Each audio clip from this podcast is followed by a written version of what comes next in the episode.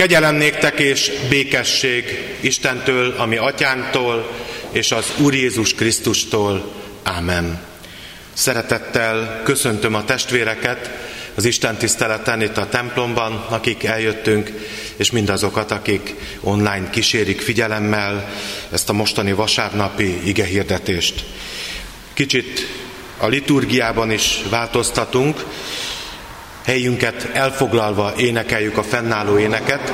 Ez most egy kicsit hosszabb, mégpedig jelentjük, itt vagyunk, ez lesz az első ének, 164. dicséret, Kegyes Jézus, itt vagyunk. Mind a három versét fogjuk énekelni. 164. dicséret, így kezdődik az első vers.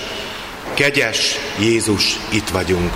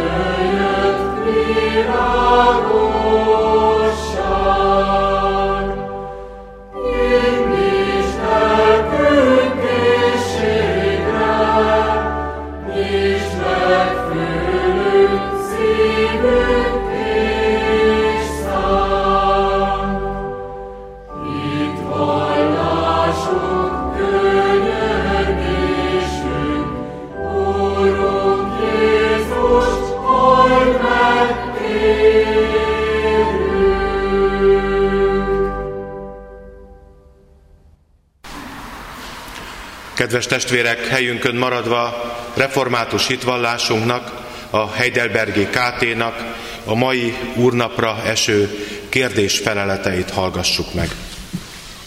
Adás békesség. Mit hiszel a közönséges keresztjén Anya Szent Egyházról?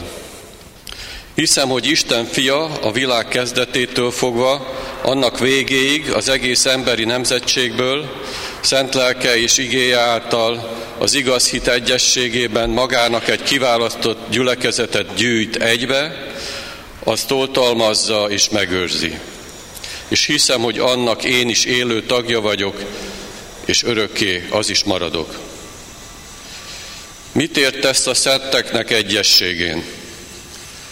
Először, hogy minden egyes hívő, mint tag, az Úr Jézus Krisztusnak, minden ő javainak és ajándékainak osztályrészese, Továbbá, hogy kiki kötelességének ismerje, hogy Istentől nyert ajándékait készséggel és örömmel a többi tag javára és üdvösségére fordítsa. Mit hiszel a bűnök bocsánatáról?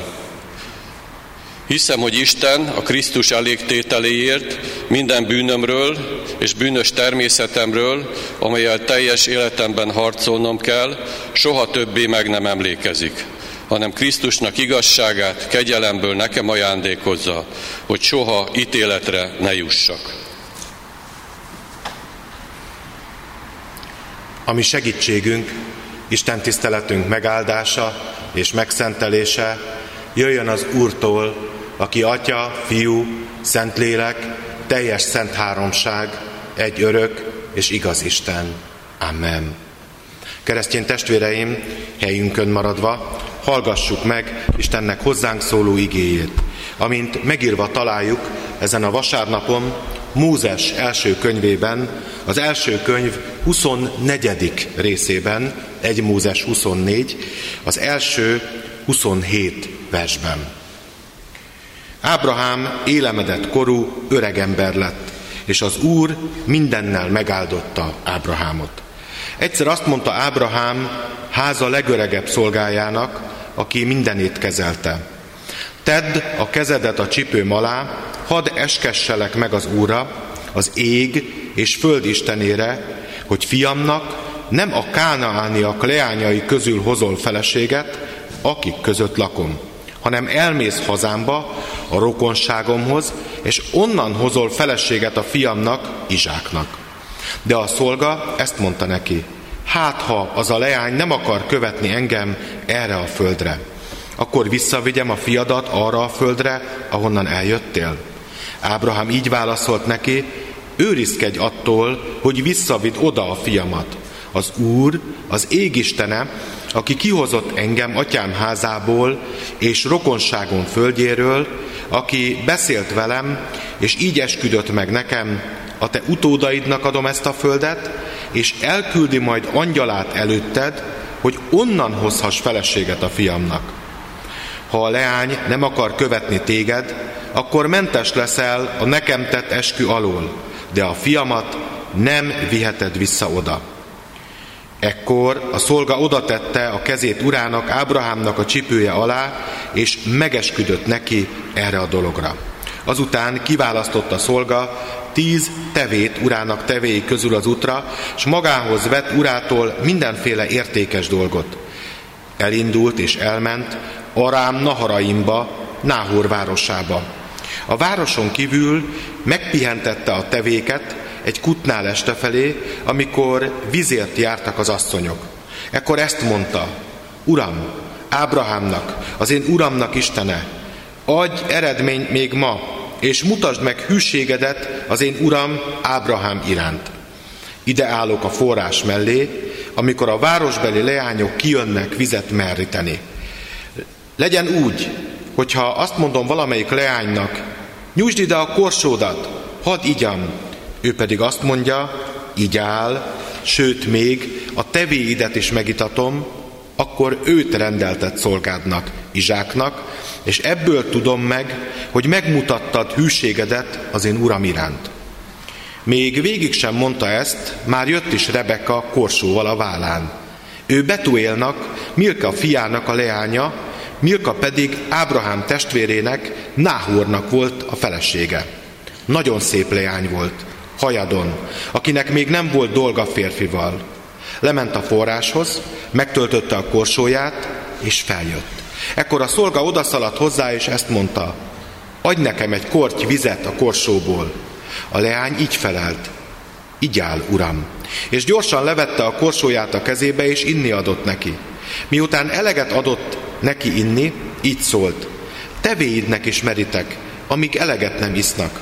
Sietve beleöntötte a korsó vizet a vájuba, azután ismét odaszaladt meríteni a forráshoz.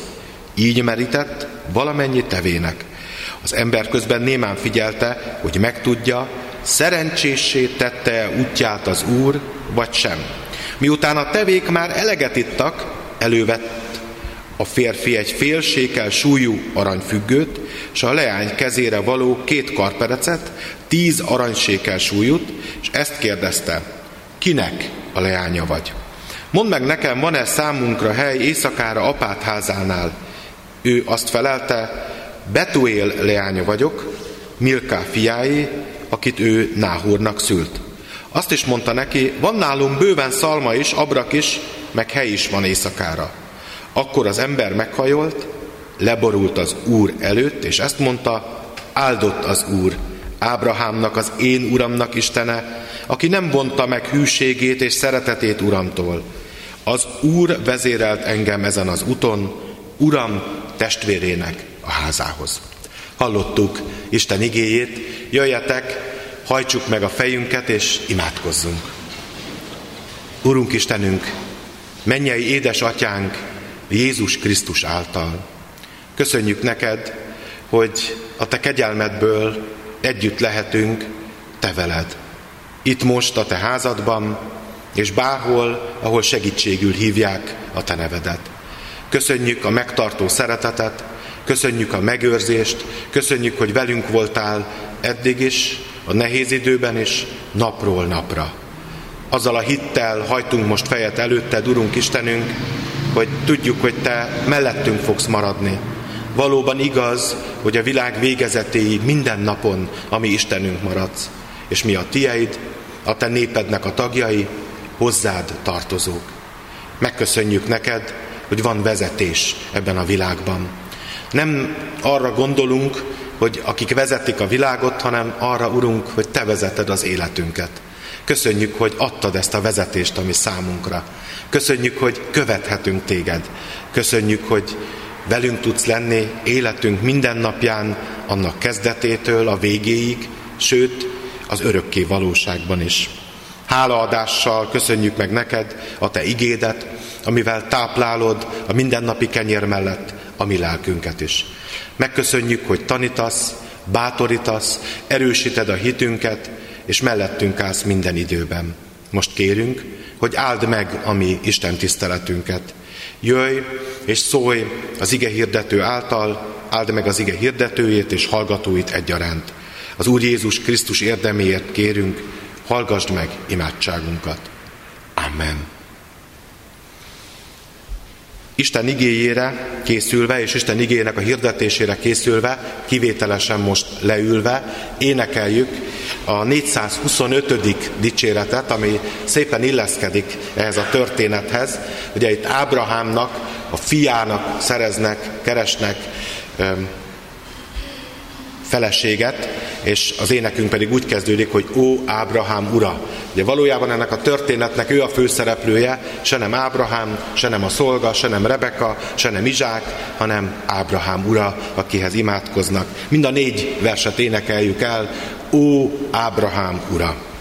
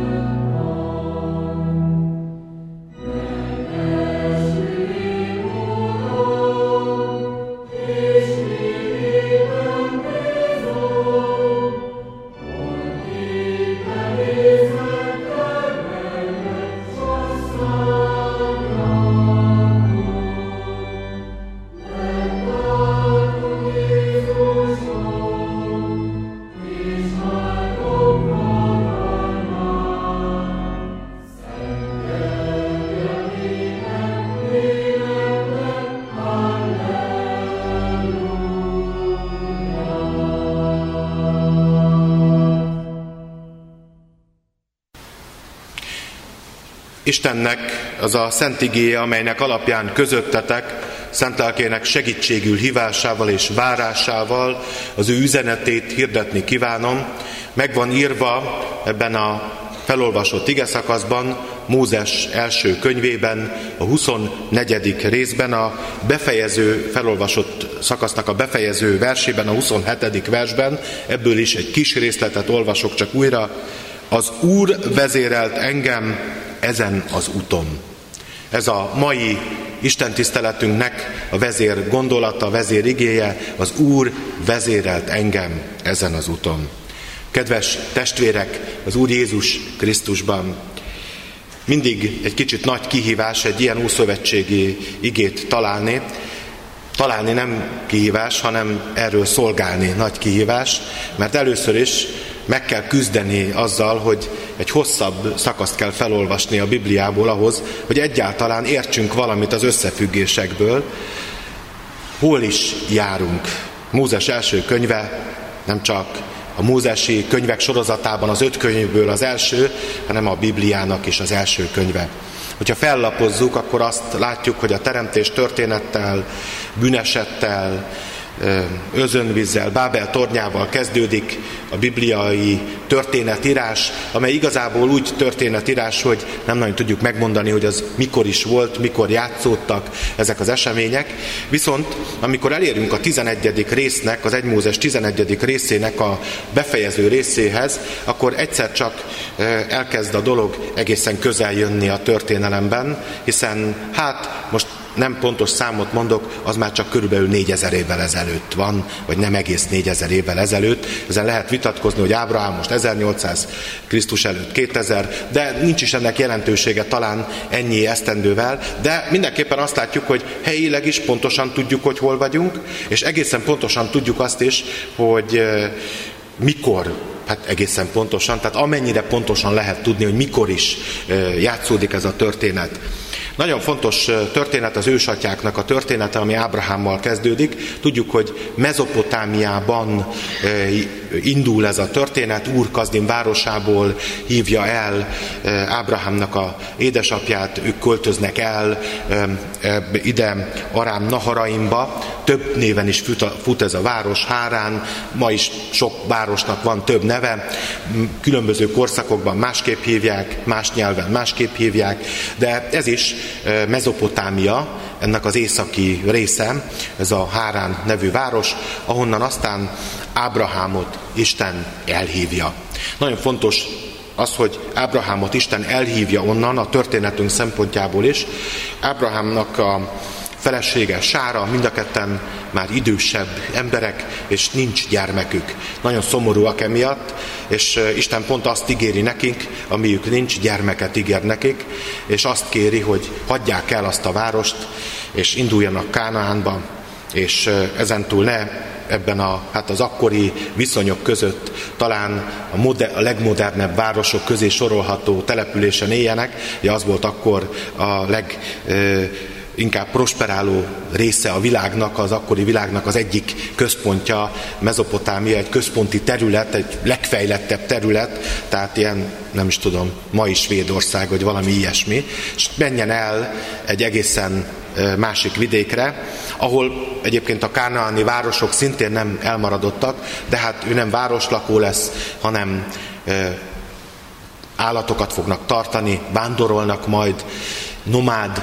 vándorlásban, és kereskednek, és egy egészen újfajta életet élnek. Miért kell ezt tennie? Azért, mert azt ígéri Isten, hogy nem csak, hogy gyermeke fog születni, fia, hanem, hogy az utódainak fogja adni Kánaánt. Kötnek szövetséget, Isten szövetséget köt Ábrahámmal, elhívja, hogy egy népnek, egy nagy népnek az atya legyen, ezt is jelenti sok nép atya Ábrahámnak a neve, mert nem csak Izsák, hanem más gyermek is születik, és ők más népeknek a, a ősatjai lesznek, de a mi szempontunkból Izsák az érdekes, megígéri Isten, hogy utódja lesz. Nem azonnal, sok próbatétel által, de mégis végül megszületik Izsák. És az idős házaspárnak ez egy hatalmas öröm. És azt hiszem, hogy mi is találkoztunk már ilyennel, amikor valaki már lemond arról, hogy gyermeke legyen, lemond arról, hogy lehetséges, és amikor már ebbe így belenyugszunk, akkor egyszer csak jön egy gyermek csak úgy ajándékba. Több ilyen történetet ismerik én is, még a gyülekezetből is, akik így tudtak Istennek hálát adni, amikor már úgy tűnt, hogy hát ebből nem lesz semmi, ez az út nem járható. Persze nem mondom, hogy ez mindig így van, van, amikor nem ezt adja az Úristen, de mégis van erre példa. És aztán utána örülnek, és, és nevelik Izsákot, és amikor Izsák felnő, itt vagyunk ebben a pillanatban, akkor jön a következő kérdés, hogy és akkor hogyan tovább? Hogyan tovább Izsákkal? Most mi legyen? Persze, a fő kérdés az, hogy ki legyen a házastársa. Tudom, hogy a mai világban persze ez az egész probléma nincsen száz éves egyébként, amiről most beszélek, ez a mai világban megdöbbentő, hogy hát mi köze az apjának ahhoz, hogy mi legyen a gyermekének, ki legyen a, a, a felesége, a házastársa. Nos, abban az időben egyrészt a szülők felelősséget éreztek az iránt, hogy jó házastársat választanak a gyermeküknek. Szerintem ez egy olyan pozitívum, amit azért nem lehet letagadni, illetve hát sok szempontot is figyelembe vettek, nem könnyű volt akkor sem ezt a kérdést megoldani, több ilyen van a Bibliában, amikor ez a házasság kérdés ez egy izgalmas helyzeteket hoz, akár mondjuk Izsáknak a fia, akinek a házassága egészen bonyolult kusza lesz Jákobnak. Ugye Jákobnak végül két felesége lesz, meg még két mellék felesége is. Szóval elég bonyolult történet. Tehát ez, ez mindig egy, az egész emberiség történetében egy fontos kérdés, hogy mit is kezdünk ezzel az egész helyzettel. Miért más itt Ábrahámnak az esete, mint minden más eset. Nem csak arról van szó, hogy alkalmas legyen ez a feleség, hanem arról is van szó, hogy Ábrahámnak az a kívánsága, hogy az ő népének a tagjaiból legyen ez, az ő rokonságából legyen. Nem a rokonság az érdekesebből, hanem hogy ne a kánaániakból. Két kitétel jelenik meg a történetben, két dologhoz ragaszkodik Ábrahám. Az egyik, hogy nem lehet visszamenni, ő sem mehet vissza, talán az időskora miatt sem, de egyébként sem akar visszamenni, és a fia sem mehet oda-vissza. Oda, honnan az Isten elhívta őket, oda nem lehet visszamenni, mert ez a dolog elkezdődött, ők már az Úrhoz tartoznak, vele járnak, nem lehet visszamenni az elhívás előtti életbe. És talán itt egy nagy üzenet mindannyiunk számára, hogy az Úristen elhívott bennünket, az ő népének a tagjaivá, hogy kövessük őt, akkor nem szabad visszamenni abba az előző életbe, ami az előtt volt. Persze Persze tudom, hogy mi ugyanazon a helyen maradunk a legtöbb esetben, hogy a legtöbb esetben az az elhívás nem arról szól, hogy megváltozna a rokonságunk, hogy idegenek közé kell menni, hogy vándorlunk, hogy más országban megyünk, hanem hogy ott maradunk, de visszamenni az elhívás előtti, az Isten melletti döntés előtti életünkben nem szabad visszamenni. Nem lehet újra kezdeni, nem szabad még egyszer ezt megtenni. Ábrahám ezt nem akarja, neki ígérete van, neki szövetsége van az Úrral, és ezt a szövetséget akarja továbbvinni. És ehhez az kell, hogy ne menjen vissza, hanem megbízzon az Úrnak az ígéretében.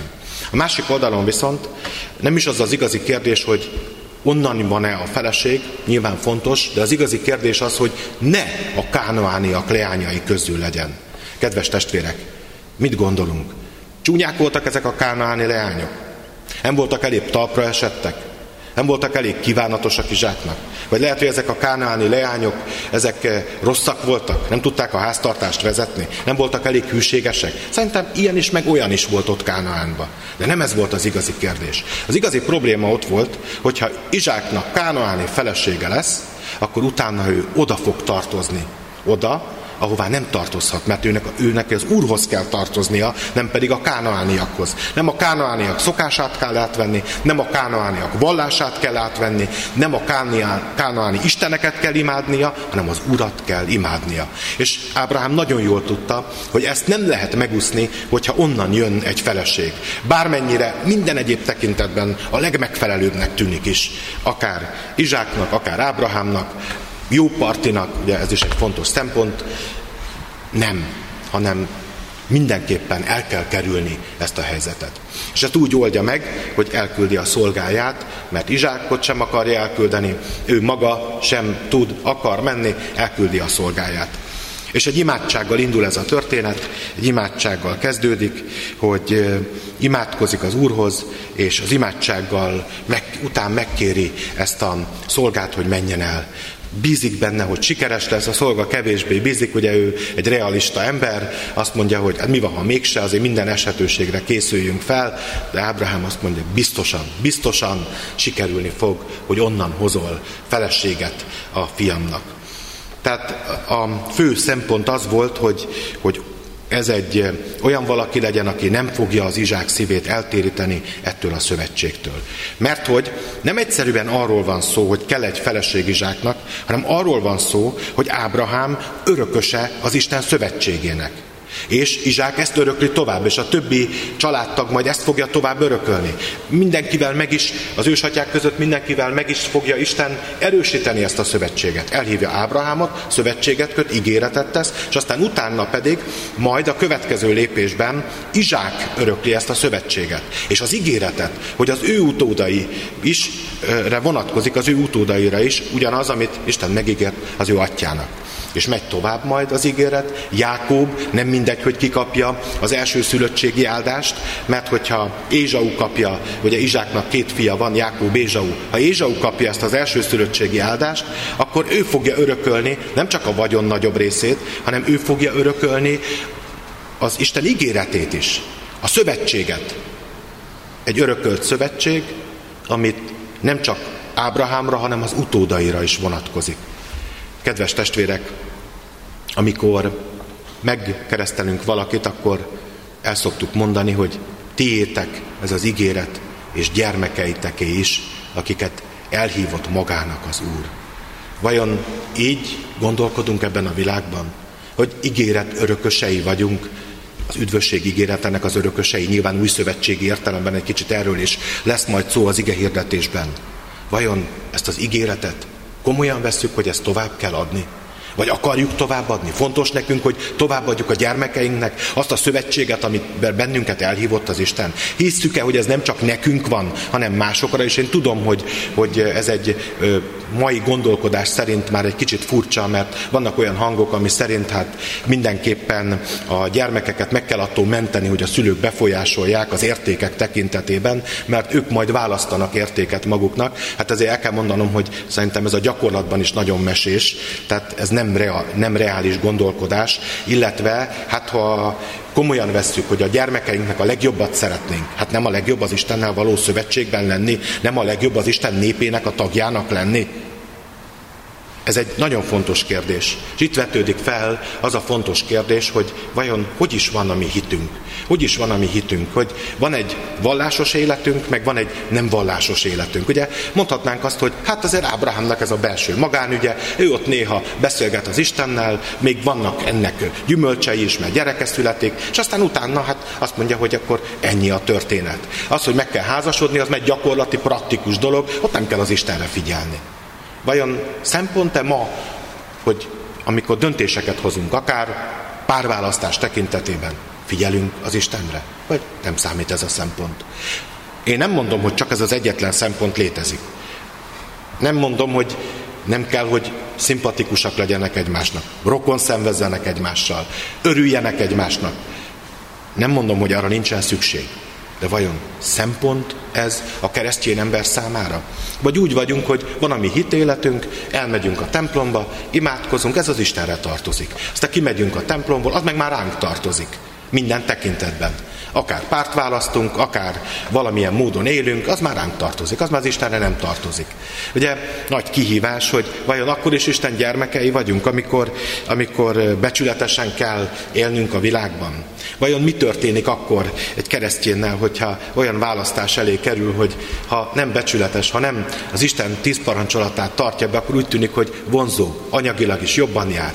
Vajon akkor hogyan tudunk dönteni? Akkor is Isten gyermekei vagyunk? Akkor is hívő emberek vagyunk? Vagy az már egy másik lapra tartozik? Ez az én dolgom, Uram, te csak arra figyelj, hogy nekem üdvösségem legyen, meg bajom ne történjen a világban. Vajon így állunk hozzá az Istenhez? Vajon az egész életünkben jelen van az imádság? Valahogy végig kíséri az imádság ezt a történetet, amikor ugye a végén hálát ad a, a szolga is, és ugyanígy hálát ad. Ábrahám, Izsák is örül. Tehát, hogy valahol az Úr ott van végig ebben a történetben. Hogy van az Úr ott a mi életünknek a történetében végig? Vagy van, amikor kihagyjuk őt? Van, amikor nem is annyira fontos, hogy jelen legyen? Mennyire fontos az, hogy egyben legyen ez az egész? Szoktam, nem tudom, nem szívesen állítom magam jó példaként a gyülekezet elé, tudom, hogy kellene, de nem szívesen állítom, mert túl sok rossz tulajdonságom van, és túl sok bűnöm van, és akkor könnyű lenne rámutatni, hogy hát te beszélsz aki. De azért azt gondolom, hogy egy fontos dolog, hogy próbáljuk meg az életünkben is, a hétköznapjainkban is ezt komolyan venni. Hogyan szövi át az Isten jelenléte az életünket. Hogy az ő segítségül hívásával kezdjük a napot. Hogy amikor leülünk enni, akkor hálásak vagyunk, és tudunk és merünk imádkozni. Nem könnyű ez, csak megszokás kérdése egyébként másrészt meg. Bevallom őszintén, hogy gyermekkoromban nem volt otthon ez szokás, hogy imádkozzunk. Valahogy még a nagyszüleim idejében volt, de aztán valahogy ez nem volt szokás. De aztán utána, a, amikor én az én saját döntésem volt, amikor már ö, a későbbiekben egyrészt otthon is szokásba került innentől kezdve, másrészt meg a saját otthonomban pedig alapvetően szokás volt, és szokás lett, és gyakoroltuk, és gyakoroljuk, hogy amikor leülünk az asztalhoz, akkor összekulcsoljuk a kezünket. Nem azt akarom ezzel mondani, hogy én milyen jó vagyok, egyáltalán nem. Ez a minimum, ezt kell tennünk. Csak jelképként, hogy vajon átszövi-e az Istennel való kapcsolatunk a mindennapjainkat, hogy egyszerre van jelen, vagy azt külön választjuk. Imádkozni a templomban kell, szoktuk hallani, hinni a templomba kell, máshol ez nem igaz, nem így van. A keresztény ember mindenütt keresztény embernek kell legyen. Aki Isten követő ember, annak mindenütt az Istent kell követnie. Persze van egy csomó praktikus dolog, ettől még ugyanúgy meg kell csinálni a dolgokat, el kell végezni a feladatokat, meg kell tanulni a leckét, mindent meg kell csinálni, de közben keresztjénnek kell lennünk, ez nem csak egy hozzáadott érték, hanem a lényeg, ami meghatározó. Így gondolkodik Ábrahám, és ezért dönt úgy, hogy máshonnan kell hozni a feleséget. A történet egyébként gyönyörű, egy romantikus történet, Szerintem, persze nem biztos, hogy mindenki egyetért ezzel, elindul a hosszú útra, 5-600 kilométert megy, ugye nem arról van szó, hogy beül az autóba, és akkor egy lendülettel vagy felül a repülőre, hanem 10 tevével oda megérkezik, és azt találja ki, hogy megkérdezi, a falun kívül van, vagy a városon kívül van a víz, hogy megkérdezi majd egy hajadonnak tűnő leánytól, hát ha az lesz, mert ugye az jöhet számításba csak, házasság szempontjából férjezett azt, hogy nem akar elrabolni, megkérdezi, hogy hogy adná el neki inni. És pont jön Rebeka, és ugye még ott van a gondolat tovább, hogy nem csak annyi, hogy adjon neki inni, hanem még a tevéit is itassa meg. Én eddig átfutottam ezen a részleten, hogy hát milyen kedves, milyen aranyos. Persze, hogy ez egy jó tulajdonság a Rebekának, hogy készséges, segítőkész, jó feleség lesz belőle. De itt igazából azért gondoljunk bele, azt, hogy még ad inni a korsóból, és neki emiatt vissza kell mennie újra tölteni, az egy dolog. Figyeltünk a történetre? Hány tevéje van ennek a szolgának? Tíz. Tíz teve, amikor a száraz úton sokáig nem iszik, mennyi vizet fog meginni? Mennyi munka volt az, hogy ezt a sok tevét megitassa, ennek a láthatóan öreg embernek, ugye itt még nem derül ki, hogy kicsoda, ennek az öreg embernek, vagy idős embernek a segítésére. És ezt megteszi. Szolgál Rebeka. És ez az, ami, ami megnyeri, ami miatt örül ez a szolga, hogy ebből, egy, ebből a nőből egy jó feleség lesz. Egy olyan valaki, aki, aki önzetlen tud lenni, aki nem a maga érdekeit tartja csak szem előtt, hanem tud segíteni másoknak, Mind a mellett persze utána kiderül, hogy Ábrahám rokonságából való, és utána tudja mondani ezt, az Úr vezérelt engem ezen az úton. Mert úgy indult el, hogy az Úrtól kértek segítséget, és megtapasztalta, hogy az Úr vezeti őt. A történetről még annyit gyorsan, hogy oda adja ezeket a meggyőző érveket, így szoktam nevezni, ez a több arany dolgot, amivel ugye jelzi, hogy szándékai komolyak, az ajándékokat, és majd ad a szülőknek is. Ebbe az időben így volt szokás, hogy ugye kiváltották az értékét a menyasszonynak, mert most így elvesztettek otthon egy munkaerőt, egy segítő kezet, és akkor ugye így adnak nász ajándékot, így történik ez a dolog, de természetesen Rebeka is kap ilyet, ezzel jelzik, hogy, hogy nem egy koldushoz fog feleségül menni, hanem egy olyan valakihoz, aki tud legalább ilyen módon róla gondoskodni. Tehát ez a részesen marad el a történetnek. Olyan jó lenne, hogyha mi is minden tekintetben Isten vezetésére tudnánk figyelni. Akkor is, amikor a párkapcsolatokról van szó, akkor is, amikor a munkánkról van szó, hogy Isten vezetésére figyelnénk, és kérnénk tőle, és komolyan vennénk az ő útmutatását. Ez azt hiszem, hogy ez a történet ezt nagyon erősen rá irányítja a figyelmünket, és azt, hogy, hogy az életünkben, a mindennapokban is hadd legyen jelen az Isten kegyelme és az ő szeretete azon a helyen, ahol lennie kell. De azt gondolom, hogy keresztény emberként nem csak ennyit kell meglátnunk a történetben. Nem csak annyit, hogy bizony a házasságunkban sem mindegy, hogy ki lesz, a, vagy ki lett a házastárs. Persze nyilván sokkal több összetevőből áll egy házasság, de milyen furcsa, hogy pont erre nem szoktunk figyelni, és hát bizony ez azt gondolom nagy baj. Illetve a másik, hogy az Istennel való kapcsolatunk az az egész életünket szője át, és legyen jelen a mindennapokban. De nem csak erről szól ez az ószövetségi történet. Azt mondja az ige, az Úr vezérelt engemet. Isten vezetése van ott a későbbiekben is, az Ószövetségben. Ő vezeti az ősatyákat, ő vezeti majd ki a Egyiptomból a népé lett Izraelt, amikor Mózes segítségével megszabadítja a rabságból, ő az, aki vezeti, akár tűzoszlopban, akár felhőoszlopban, az Úr vezeti az ő népét. Ő vezeti Józsuét a honfoglaláskor, és ez a vezetés mindig ott van, hogy az Úr az, akinek pásztorolnia kell. Az Úr a jó pásztor.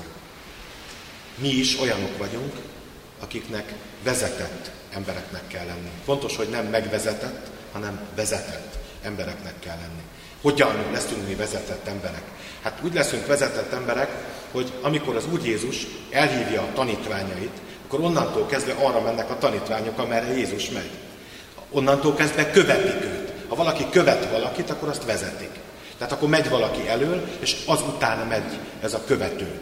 A tanítványok így követik Jézust.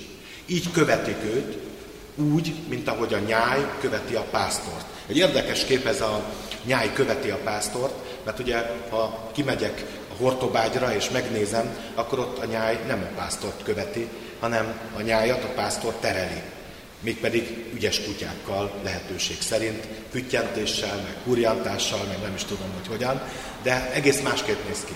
Izraelben nem így volt, Izraelben a pásztor elölment, a nyáj ismerte az ő hangját, tudta, hogy ki az ő pásztora, és ment utána a nyáj. Ezt a képet használja Jézus, amikor azt mondja, hogy én vagyok a jó pásztor.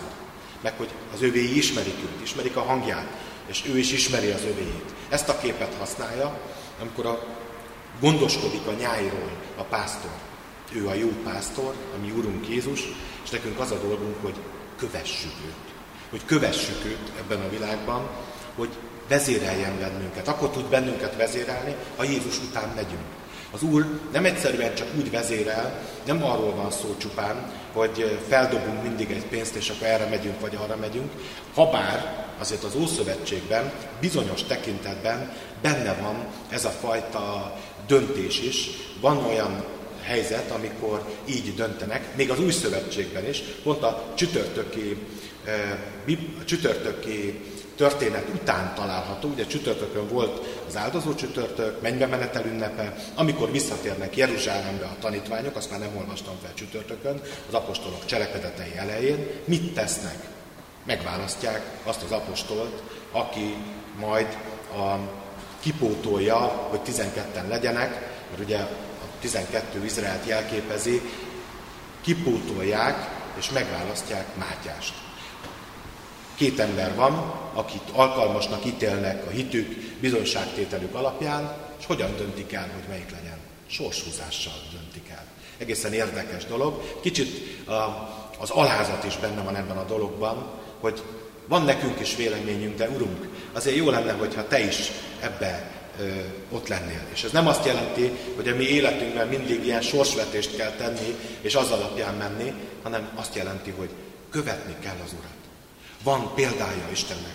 Példája Krisztusban, hogy milyen a neki tetsző élet. Van példája annak, hogy hogyan kell neki engedelmeskedni, milyen az engedelmes élet.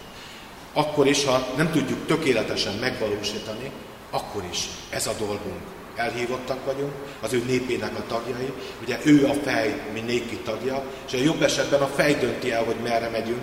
Ha az egészséges a test, akkor a kezem azt csinálja, amit mondjuk szeretnék, vagy amit megszokt, most amit megszoktam, de hogy mégis, ugye én nekem kell meg eldöntenem, hogy merre megyek, és a test tagjai engedelmeskednek. Mi vagyunk a test tagjai. Engedelmeskedünk a Krisztusnak? Hagyjuk, hogy ő vezéreljen? Az Úr vezérelt engem. Na jó, hogyha múlt időben is el tudjuk mondani, hogy vezérelt bennünket.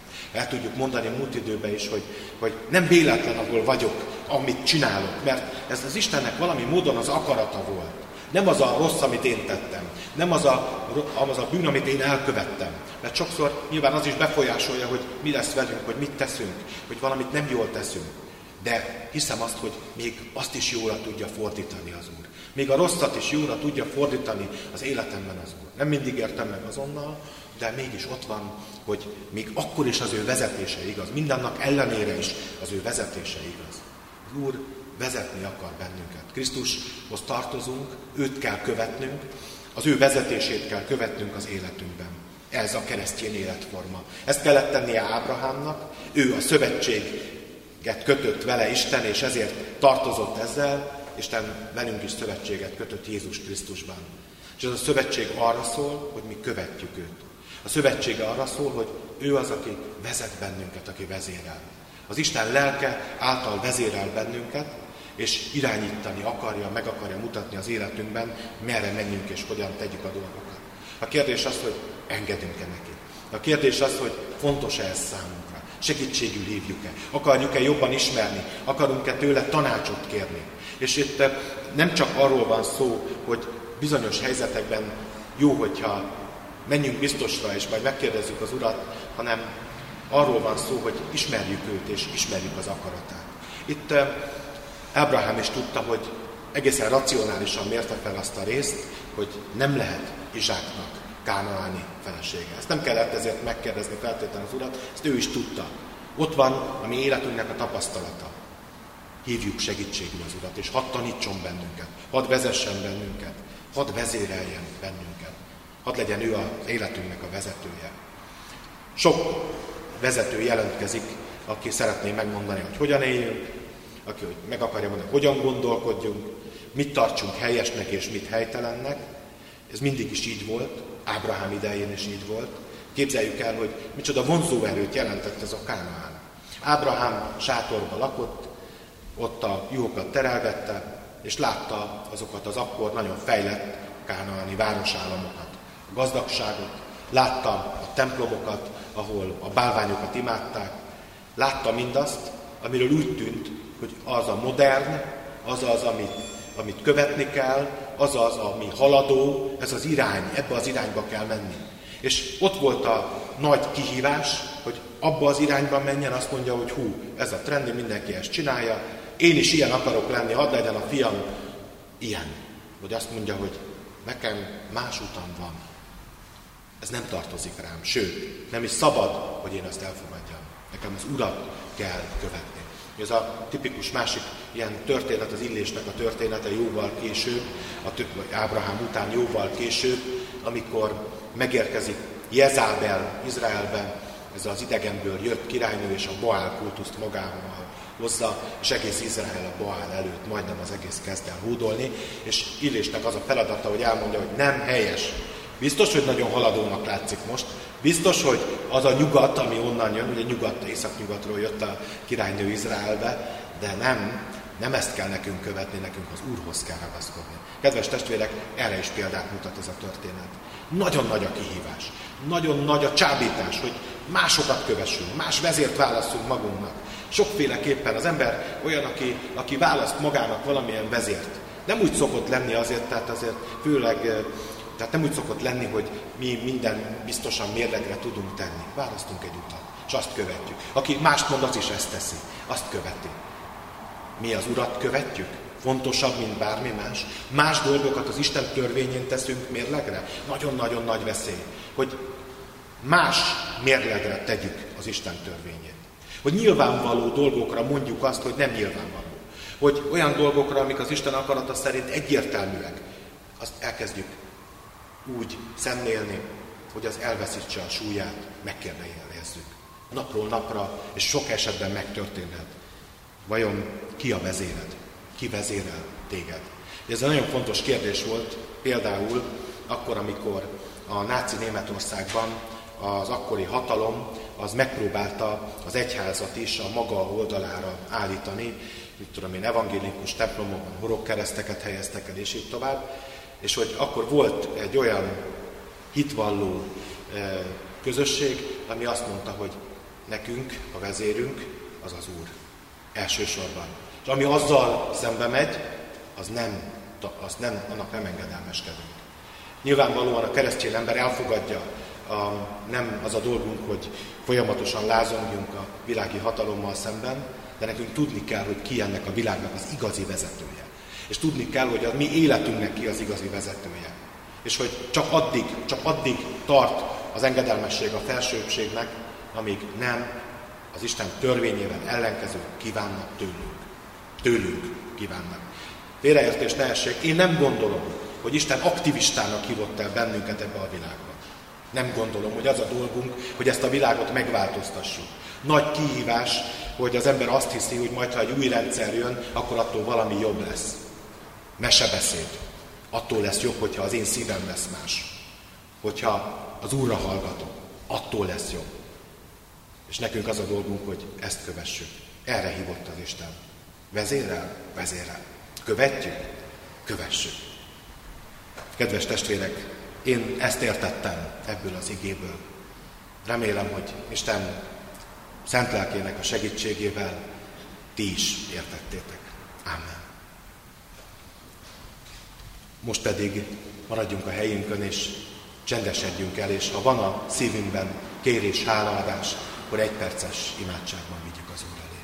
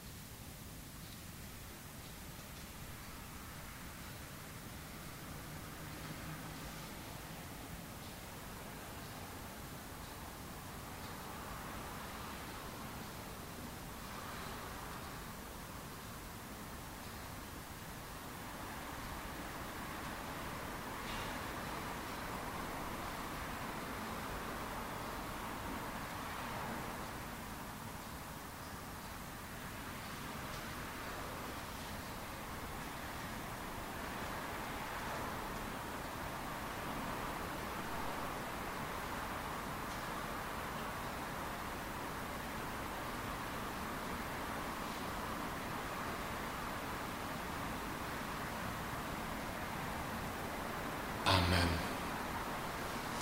Jöjjetek testvérek, felemelve a mi szívünket imádkozzunk.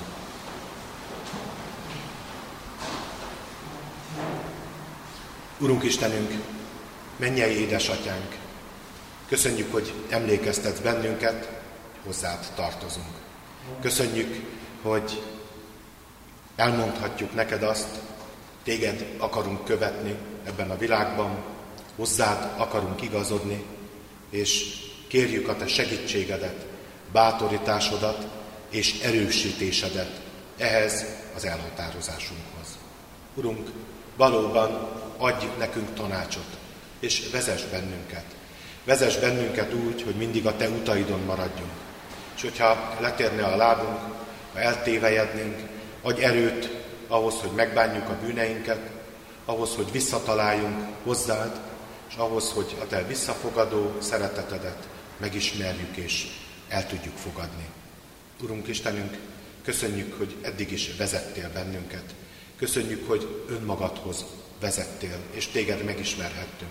Köszönjük az embereket, akik rólad tettek bizonyságot, akik feléd irányították a tekintetünket.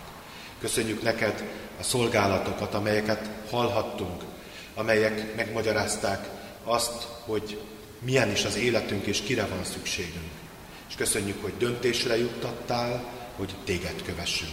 Kérünk, bocsásd meg a sok eltévejedésünket, bocsásd meg a sok egyénieskedésünket, amikor okosabbnak gondoltuk magunkat nálad. Bocsásd meg a csökönyösségünket, amikor ahhoz ragaszkodtunk, amit mi gondoltunk helyesnek, és nem azt akartuk megtudni, amit te tartasz igaznak és jónak. Köszönjük, hogy így, meg megbotolva is mégis mindig hozzá találhatunk vissza. Kérjük, hogy most is adj erőt ahhoz, hogy téged kövessünk, és maradj velünk, és tartsál meg bennünket. Adj bölcsességet a hétköznapi életben, légy segítségű, hogy ott is téged dicsőítsünk, és adj nekünk erőt ahhoz, hogy amit elvégeznünk kell, azt a te dicsőségedre tehessük meg. Légy segítségül, hogy egymást jobban tudjuk szeretni, hogy a megbocsátásról tudjunk bizonyságot tenni. És adj erőt, adj nagyobb hitet, hogy békesség legyen a mi szívünkben. Urunk, köszönjük neked, hogy a te házadban gyűlhetünk össze, és köszönjük, hogy elét hozhatjuk az imádságainkat. Imádkozunk legelőbb is azért a családért, aki az elmúlt héten búcsúzott szeretett hozzátartozójáért. Imádkozunk az édesanyáért, aki a fiát veszítette el, és mindazokért, akik a rokonságban gyászolják őt. De így hozzuk eléd, Urunk, minden gyászoló testvérünket, akik érzik a hiányát szeretteiknek, de akik bizalommal tudnak lenni feléd, hogy Te igazán gondoskodó Istenünk vagy. Urunk, ezen a vasárnapon lenne, lett volna konfirmáció. Megtelt volna a templom emberekkel és örömmel, és a szívünk hálaadással. Kérünk téged a konfirmandusokért. Nem csak azokért, akik most konfirmálnának, hanem azokért, akik jövőre készülnek, hogy jövőre tegyék, de azokért is, Urunk, akik még nem iratkoztak be erre a konfirmációs alkalomra. Imádkozok legelőbb a szülőkért, hogy tudják, mire vállalkoznak. Hogy ugyanaz a indulat legyen bennük, ami bennünk is van. Szeretnénk, hogyha a gyermekeink, a fiataljaink megismernének és követnének téged. Hogyha te lennél az ő vezetőjük. És hogyha ők pedig elfogadnának téged, Urunk, annak, aki az életnek a meghatározója. Hogyha hitre jutnának, és hozzád ragaszkodnának. Kérlek, Urunk, adj erőt, hogy szövetséget tudjunk kötni a szülőkkel ebben. Hogy ők is tudjanak ezért áldozatot hozni. Példamutató élettel, hitben megélt mindennapokkal, úgy, hogy azok, akiket konfirmálni szeretnénk látni, megtapasztalják mindezt. És adj nekünk ehhez türelmet, szolgálatot és segítséget. Urunk, imádkozunk, hogy a Te kegyelmedből így történhessen. Kérünk Téged, mennyei édesatyánk, mindenkiért, aki keresi a párját. Nagy kihívás, nagy feladat, legyél, Urunk, a Te ajándékozunk.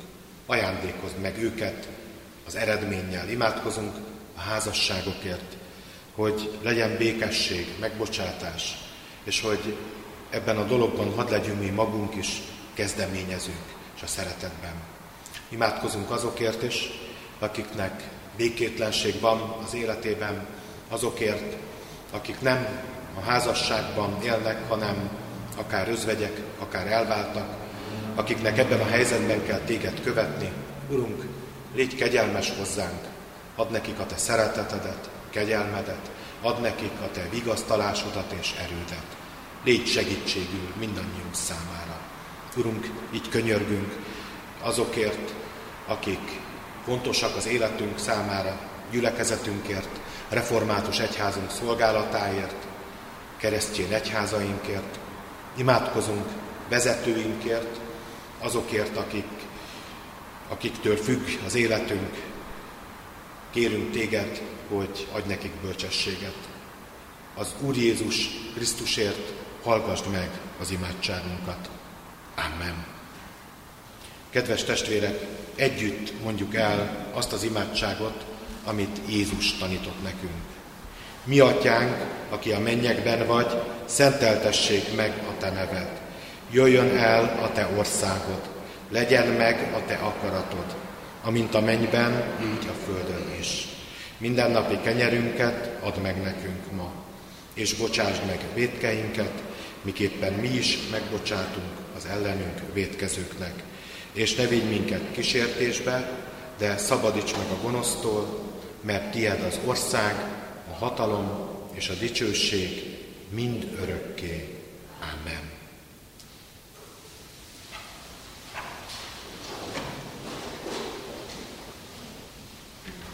Hirdetem az adakozás lehetőségét tudva, a jókedvű adakozót szereti az Isten.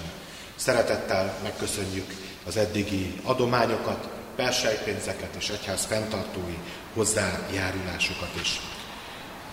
Az elmúlt héten, pénteken álltunk meg Tóth Imre 46 éves korában elköltözött testvérünk Ravatalánál, és imádkoztunk a családért, édesanyjáért, egyedül maradt édesanyjáért, a unokatestvérekért és a szeretteiért. Isten vigasztalását kérjük a család számára. Ez a vasárnap lenne a konfirmandusoknak a vasárnapja, így alakult. Szeretnénk a szülőkkel egyeztetve megtalálni azt az időpontot, amikor még ebben az évben, akik készültek, a felnőttek is, és a fiatalok is tudnak majd konfirmálni. Szeretettel hirdetem az alkalmainkat, ránk következő vasárnap, pünkösd vasárnap, azt tervezzük, hogy vasárnap és hétfőn is 10 órától megterítjük az urasztalát. Ennek a technikai kivitelezésén még dolgozunk, hogy ez is biztonságban történhessen. Ezzel kapcsolatban szeretném kérni a testvéreket, hogy fogok egy felmérést közzétenni, hogy ki tervez jönni, és hogy melyik napon. És majd megpróbálunk kommunikálni, az a kérésem, hogy el kéne osztanunk egymást. Arról van szó, hogy egyrészt, ha másképp készülünk az úrvacsorára, akkor ott jó lenne tudni körülbelül a létszámot, hogy ennyien leszünk, vagy éppen tele lesz a templom, másképp a kenyér lehet másképp fogjuk készíteni, más létszámba, nyilván kis rátartással, de kérem, hogy aki tud, az jelezzen, hogy melyik nap akar jönni, és hogyha nagyon elcsúszna egyik vagy másik nap irányba, azt is fogom jelezni, hogy valahol kellene. A templomban így ülünk, természetesen többen is beférünk, hogyha családtagok egy háztartásban élők vannak, mert egymás mellé ülhetnek, de korlátozott a templom befogadó képessége, tehát ezért kérem, aki teheti, aki online hozzáfér, jelezzen vissza. Honlapra is felteszem, közösségi oldalon is megjelenik. Aki nem teheti, ők vannak kevesebben, azt gondolom, ők ugye ez a rátartást jelenti majd. A 10 órakor lesz mind a két alkalommal az istentisztelet, a pünkösdi istentisztelet. Azt szeretném még mondani, csütörtökön lesz 18 órakor a bűnbánati előkészítő istentisztelet, most még online.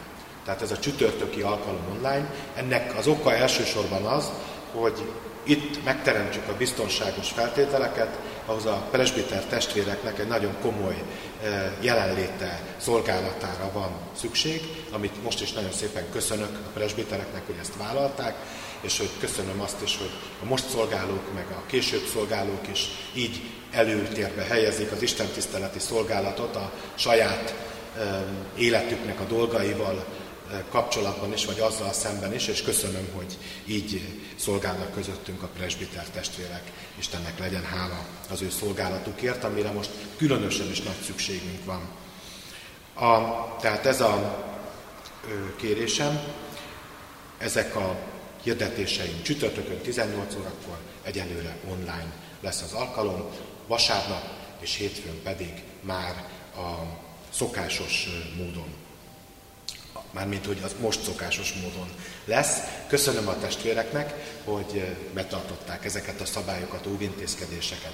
Az a kérésem, hogy a, amikor elmegyünk majd a templomból, akkor is tartsuk meg ezt a távolságot, és inkább a templomon kívül beszélgessünk egymással. Köszönöm mindenkinek. A folytatásban a záróéneket fogjuk énekelni, ahogyan hallani is lehetett, nem tudtuk, hogy milyen nehéz, és úgy tűnik nehéz énekelni a maszkokban, ezért eh, segítségül most nem csak, nem orgona van csupán, hanem éneket is eh, ugyanígy a templomban is lehet hallani, és azzal éneklünk együtt, amit a közvetítésben. Most a, ezen a záró alkalommal az áldás előtt, az áldás után majd a himnusz fog következni. Szeretném elmondani, hogy ez a himnusz a mi gyülekezetünk által felvett himnusz, bele, amit mi énekeltünk, saját himnuszunk, amit Nagy Sándor testvérünk orgonán játszott akkor, és mi énekeltünk, de olyan zajok is lesznek benne, amik a, akkor voltak, tehát hogy erre készüljünk fel, és ha jól emlékszem, a felvételen van kivonuló zene is, tehát egy kicsit így felidézzük önmagunkat, olyan élmény lesz, mintha tele lenne a templom a záróénekünk a 265. dicséret, hagyjad az Úr Istenre, mi ezzel válaszolunk, az Úr vezet bennünket, mi meg ráhagyjuk a dolgokat, mi pedig ráhagyjuk a vezetést és követjük őt. A, ennek a 265. dicséretnek az első, a második és a hetedik verseit fogjuk énekelni. 265. Hagyjad az Úr